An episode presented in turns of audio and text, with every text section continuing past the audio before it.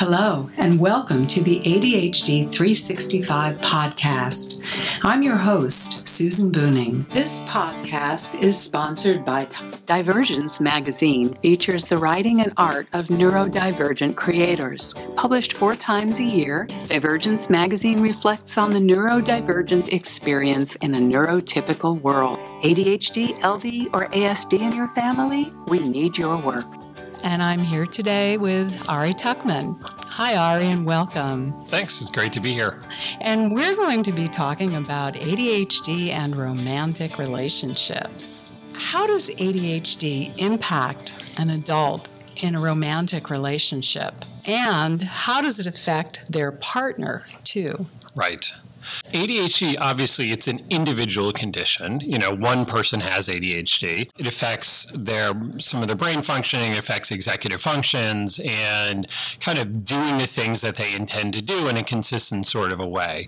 So, because of that effect on that one person who has ADHD, that then plays out on in the relationship, and both people wind up kind of experiencing the symptoms of ADHD. What happens is, you know, in any relationship relationship, it's all about teamwork. It's all about balancing my needs and your needs. It's all about mm-hmm. working together towards generally mutual goals. You know, we can have some separate goals, but when one partner has ADHD and one partner doesn't, it can create something of an imbalance in that, where it's hard for the partner who has ADHD to be consistent and reliable and effective in the ways that they would like to be. But it then also creates a situation where the non ADHD partner winds up being not the partner they want to be either. Mm-hmm. So they're more angry, they're more controlling, they're more frustrated or disappointed. And it just, you know, like in any relationship, when it gets to that point, it's not it's not a good scene for anybody. Obviously, when ADHD is undiagnosed, don't really know that's the thing that's going on, and therefore it's not being well managed. This impact is much more significant than when you really understand ADHD and both partners work well together on it.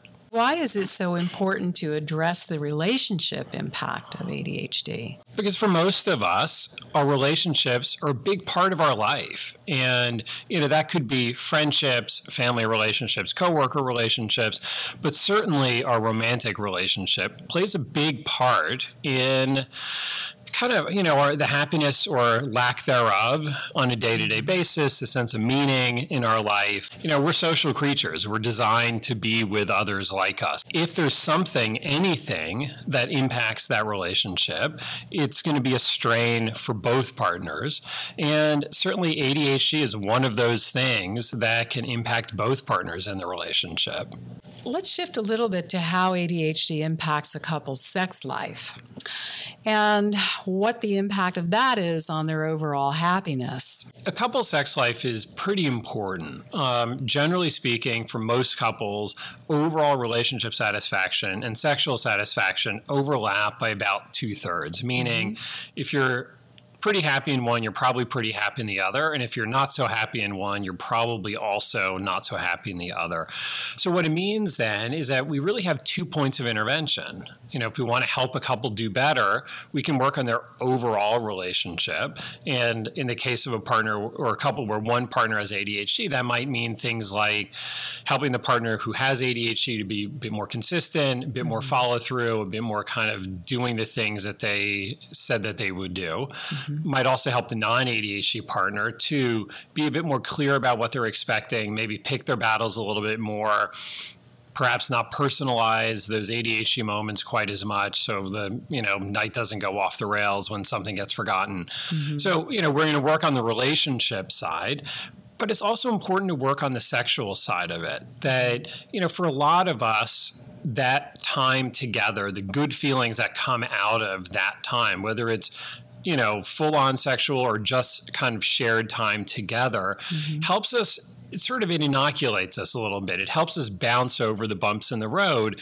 that daily life inevitably brings. And mm-hmm. that reconnecting time is really important for any couple, but especially for a couple who has perhaps some additional challenges, such as what ADHD might bring or whatever else life brings. So, you know, being well connected makes it easier then to respond in a more positive way when the inevitable foibles come up. So, like, partner who has ADHD was supposed to, you know, pick up milk on the way home and then they forgot. Well, if the couple is getting along well, nobody's happy about it, but it's also not the end of the world. Right. But if they're not getting along well, then it feels like the straw that breaks the camel's back. And then their partner probably overreacts to it because, of mm-hmm. course, it's not just about the milk at that point. Mm-hmm. And then, you know, like away we go. Nobody's really doing well. So that sexual connection, the good feelings that come from it, requires you to be a good partner outside of bed, mm-hmm. But to get the best out of your partner outside of bed, I think you also need to be generous and be a good partner in bed as well. You know, like again, mm-hmm. they're very much tied together. What does your research tell us about the happiest couples?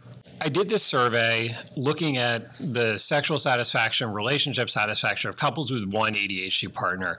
And I had more than 3,000 people fill it out. So clearly, this is a topic of interest. It was really interesting that there's clear, clear, clear differences between the couples who were the happiest and the couples who were the least happy. What I found was that, like, if I was going to boil it down in one line, the couples who were the happiest were good teammates, mm-hmm. meaning I do my part and you do yours. We mm-hmm. both invest in the relationship. We do the work when we need to. We're generous when we need to which could mean sexually, mm-hmm. in, including if you're just not so much in the mood, but you know your partner is. What I found was that the couples where um, who feel that their partner put in the most amount of effort on managing ADHD, regardless of who's the person who has ADHD, my ADHD, mm-hmm. your ADHD, whatever, mm-hmm. the couples who felt their partner put in the most amount of effort had sex two thirds more often mm-hmm. than the folks who felt their partner put in the least amount of effort. So it's like 93 to mm. 55 or something. So like mm-hmm. that is a big difference. Mm-hmm. That is a really big difference. Yeah. And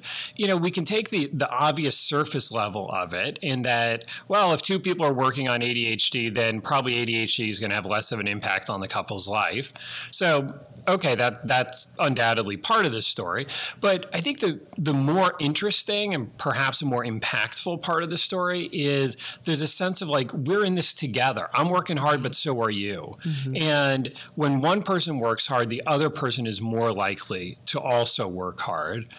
Now, by contrast, the folks who are the least happy were those who felt that they put in the most amount of work and their partner put in the least. Mm. And that is a killer because yes. it's not simply the fact that you're not carrying your weight, so therefore the ADHD will be like half as well managed or something, but it's the fact that I'm going to resent the fact that I'm working so hard here and you're not. Mm-hmm. That's a killer. Mm-hmm. You know, that's going to suck the wind out of your sex life and mm-hmm. it's probably going to suck the wind out of your relationship in general. What are the differences in expectations between men and women from their romantic relationships? This was another interesting thing that came out of the survey data. You know, obviously, whenever I looked at ADHD versus non ADHD, I always looked at gender. Like, you can't just lump everybody in together and just compare ADHD right. versus not.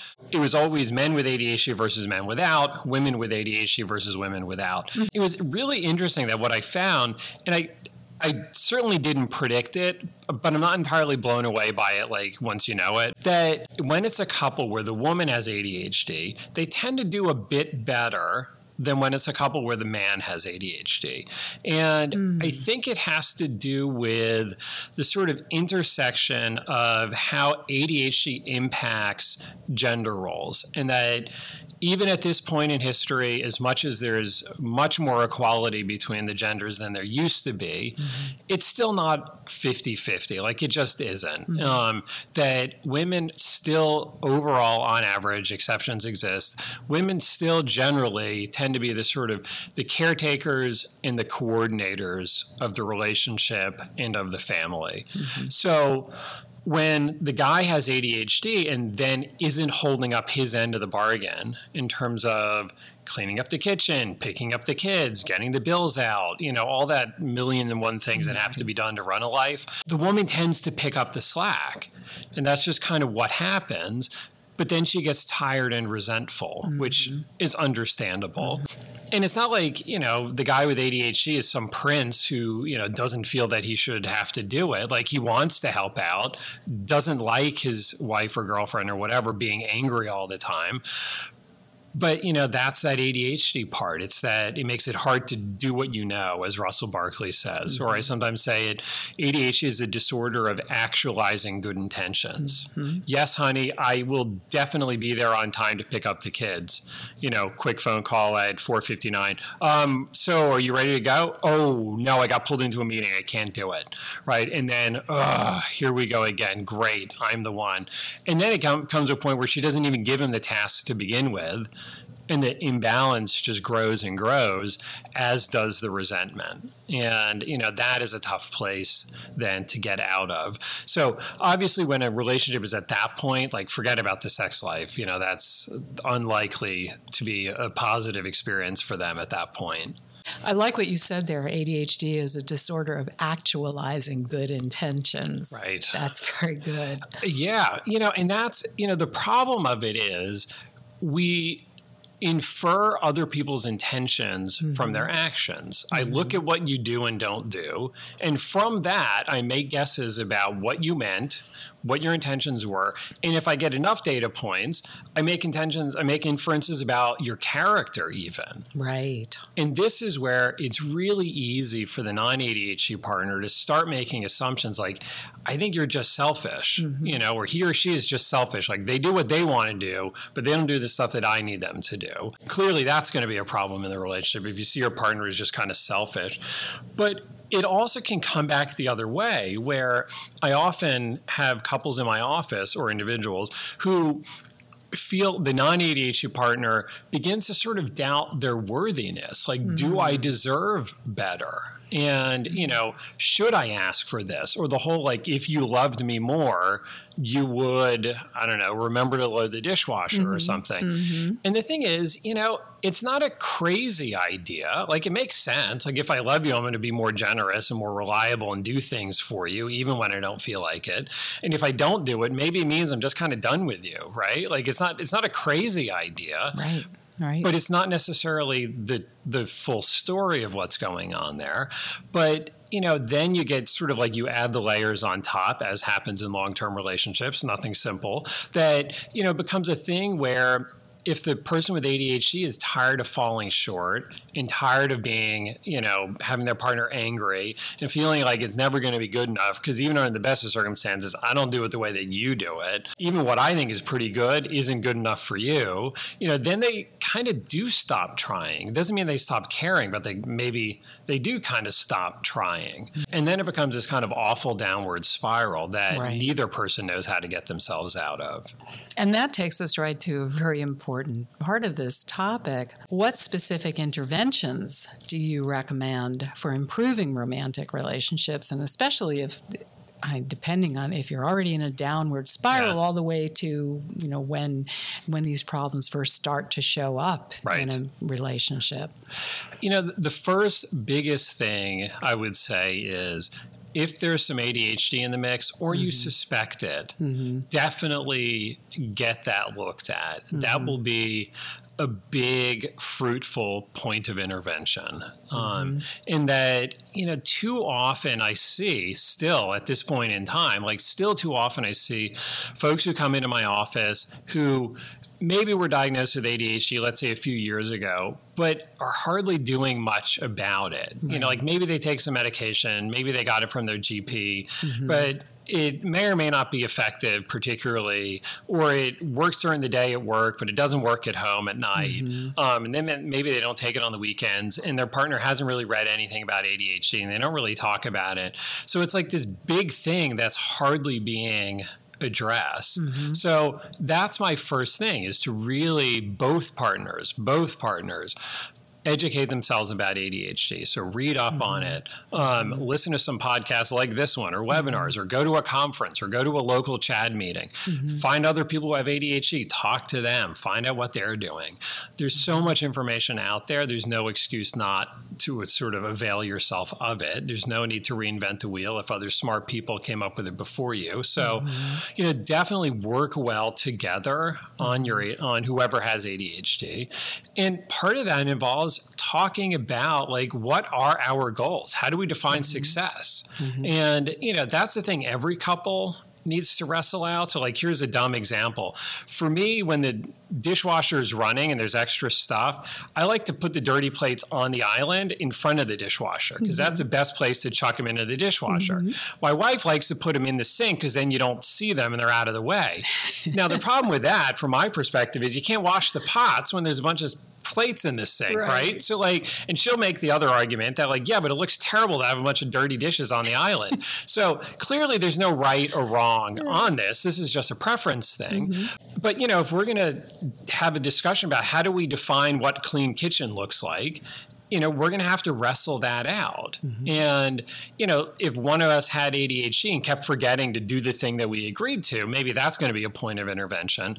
But sometimes you need to start with, but what are we actually looking to do? Mm-hmm. And the non ADHD partner needs to speak up and say, these are the things that are most important to me, mm-hmm. but not every single thing can be most important to me. Mm-hmm. What is more important and what is less important? And by the way, that's like all of adulthood and actually childhood's kind of like that too. You know, like we got to make priorities and choices. And that means letting some things go and finding that balance between this is too important, can't let it go, versus, I guess if I gotta, I'll let that one go. But then for the partner who has ADHD, to really make an effort to step up, to do the things that they said they're going to do, mm-hmm. to not be defensive when they you know, when it's pointed out, like, hey, you forgot to do that thing. Obviously, it's easier to not be defensive if your partner isn't offensive in how they say it, you know, working well together on it, but to do more than just, you know, one thing. So, what I found in the survey was the folks who did more treatments, this will shock nobody, the people who did more treatments got more benefit than the people who did fewer treatments. Right. Meaning, like here's your list of options. First of all, just educating yourself about ADHD. That's a treatment as far as I'm concerned. Absolutely. Medication, working with a psychologist or a therapist, mm-hmm. working with a coach, working with an organizer, lifestyle changes, so stuff like sleep, diet, and exercise, which is both uh, end result of poorly managed ADHD, but also is of good benefit to everybody. You know, we all do better with good sleep, diet, and exercise. You know, the more of these things you did, generally speaking, the better you tended to feel about how you you did in managing ADHD. So, you know, multimodal approach as everybody preaches. So then it would be really important also to find a therapist who understands ADHD and who's trained in ADHD. Are there many therapists who specialize in this or who understand the really have looked at the impact of ADHD on relationships? Right. So yeah, there there's the rub. Um, you know, if you've got a kid with ADHD, yeah, you're I don't know, you're probably fairly well covered, you know, like mm-hmm. depending on where you live and all, but but I think it's it's hard to be a child therapist and not know ADHD, you know. Right. So for kids we're we're pretty good. For single adults, like individual therapy, it used to be terrible. Now it's only bad. So, mm-hmm. you know, mm-hmm. progress. Um, in terms of couples therapists who understand ADHD, yeah. now we're really kind of narrowing down. And if we're talking about couples therapists who understand ADHD and also have training in sex therapy, I think it's like me and two other people or something. I don't know. Yeah. You know, it's just there it's kind of like anything, you know, that we get these silos. So there's like the silo of people who treat ADHD, meaning mostly individuals, um, if we're talking about adults. Then we have the silo of people who do couples therapy. And then we have the silo of people who do sex therapy. And, you know, it's hard sometimes to find people who bridge some of these silos. So look around, ask around, check the CHADD provider directory. If you have a local chapter nearby, definitely ask the coordinators there because they'll know who's good in town. Do some research and really find out. But sometimes you may have to sort of work with who you got. But this is a place for you to for you and your partner to be your own best advocates mm-hmm. and you know to do the work that you guys need to do to really sort of understand ADHD and work well together. And it also shows why it's really important to educate yourself about those few that are out there and, and read the books and, and yeah. you know, connect, especially to connect with organizations like CHADD and, right. and others who are looking at this. And, you know, it's also, not to just make this sound even worse, but, you know, it's not simply having, finding a therapist who has the right sort of knowledge base that mm-hmm. you need, but it's also finding one where the chemistry is right in terms of like mm-hmm. your personalities. Do you like their approach do you sort of can you work well together and that's not always a given so you know sometimes it may be one of those things that you find a decent couples therapist and then you sort of supplement with some of the stuff that's out there you know through CHADD and other places on adhd and relationships and you know there's a small group of us kind of uh, preaching the gospel on adhd and relationships so there is other good stuff out there and perhaps a little bit of educating the, th- the couples therapist. Is there anything about this topic that you'd like to tell us that I didn't ask? I think the big thing here is that relationships are important, duh. But but sex is an important part of relationships. You know, you don't have to have a great sex life to have a pretty good relationship, but it really adds something. Like it adds a zing, a spark to the relationship that I think is really important. Mm-hmm. So, you know, the, the joke that I have on this is Barry McCarthy is a kind of well known sex researcher. And according to his research, a good sex life adds about 15 to 20% to the happiness of a relationship. So you don't have to have anything of a sex life. But if you don't, you're already starting at like a B or a B minus. You know, mm-hmm. before day one mm-hmm. of class, you've already got an 80, you know? So, um, and, you know, for some couples, fine, whatever. We don't have to, you know, be competing for valedictorian. But, you know, there are some couples where that 15 to 20% will make the difference between passing and failing. Right. And, you know, the process of keeping a sex life good and satisfying over the years and decades is going to force both you and your partner to really work on being good partners to each mm-hmm. other, you know, and standing up for yourself when you need to, but being generous and flexible when that's the better thing to do. You know, I was saying that a good relationship pushes you to become a better person. Mm-hmm. I totally believe it. It's mm-hmm. like my mm-hmm. big guiding principle. But a great sex life in the long haul also pushes you to, be, to be a better partner. So, you know, it's important. I think we have, we in the field haven't been speaking much about it. Mm-hmm. I think mm-hmm. everybody in the community is talking about it at home, but, you know, none of us at the front of the, you know, presenter room are talking about it. So I'd like to, you know, I, I want to bring up the conversation. I want mm-hmm. people to talk about it. And sex is often a thing that people don't talk enough about mm-hmm. in their relationships, but it's important. And, you know, if you can keep a good sex life, that bodes well for all the rest rest of your relationship. Thank you so much, Ari, for coming in and talking with us about this very important topic today. I'm very, very happy to do this, and especially to do it for CHADD. Divergence Magazine wants the millions who live with a sense of isolation and shame, never quite fitting the expectations of the world, to understand you are not alone. Perhaps you live your life in the shadow of your diagnosis, struggling with depression, addiction, anxiety, or any of the ancillary issues that stem from being neurodivergent. Divergence Magazine is for you. We hope you hear your story reflected in the fearless words of our authors, recognize the myriad feelings captured by our artists we hope that as you read and take in these images, you come to accept there is nothing truly wrong with you. We are different, but we are not alone. Thank you for listening to another episode of All Things ADHD.